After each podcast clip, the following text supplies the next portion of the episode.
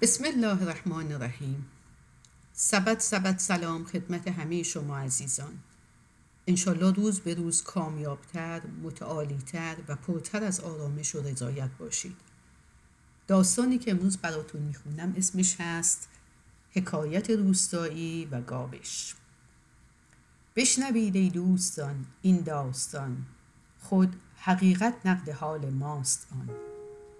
روزی بود و روزگاری بود. در روستایی مردی بود که یک گاو شیرده داشت.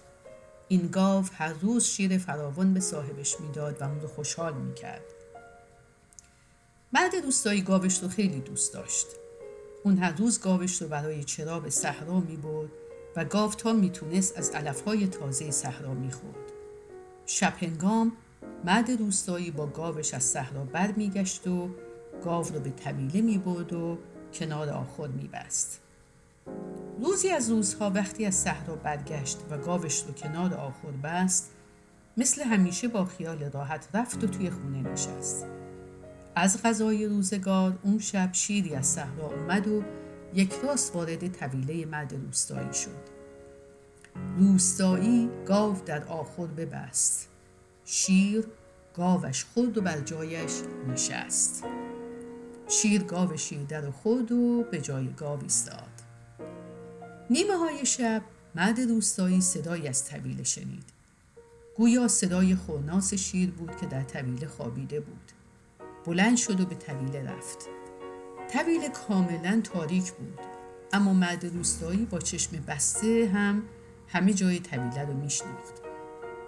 اون مرد کورمال کورمال رفت و با مالیدن دست به اطرافش گاو رو پیدا کرد. روستایی شد در آخر سوی گاو. گاو را می جست شب آن کنج کاو. دست می مالید بر اعضای شیر. پشت و پهلو گاه بالا گاه زیر. مرد روستایی دست بر اعضای مختلف شیر می مالید به گمان اینکه داره گاوش رو نوازش می‌کنه.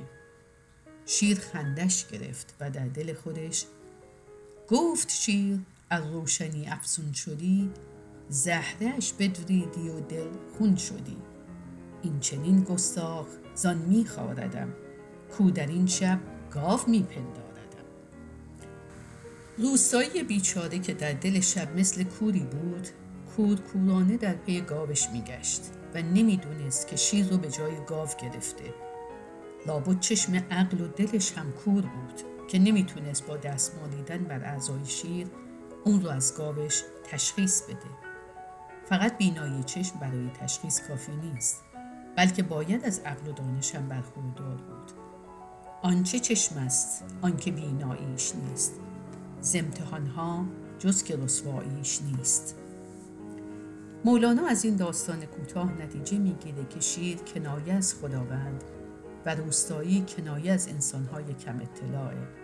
انسانهایی که شناخت اونها از خداوند نه به واسطه آگاهی و تأمل.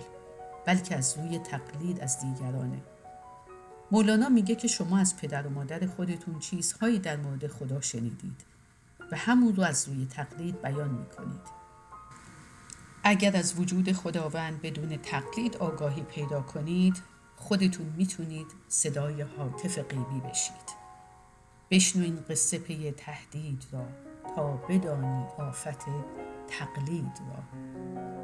شب و روزتون عزیزان بخیر. عاقبتتون پر از شادی و برکت.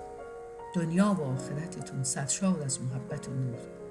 خدا به همراهتون تا نوبت بعدی.